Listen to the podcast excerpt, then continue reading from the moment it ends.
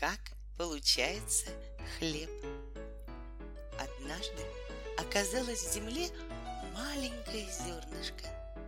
Потом у него вырос хвостик, корешок. Потом росток хохолок. И вот уже над землей высунулся стройный колосок. «Здравствуй, дружок!» — закричали другие колоски.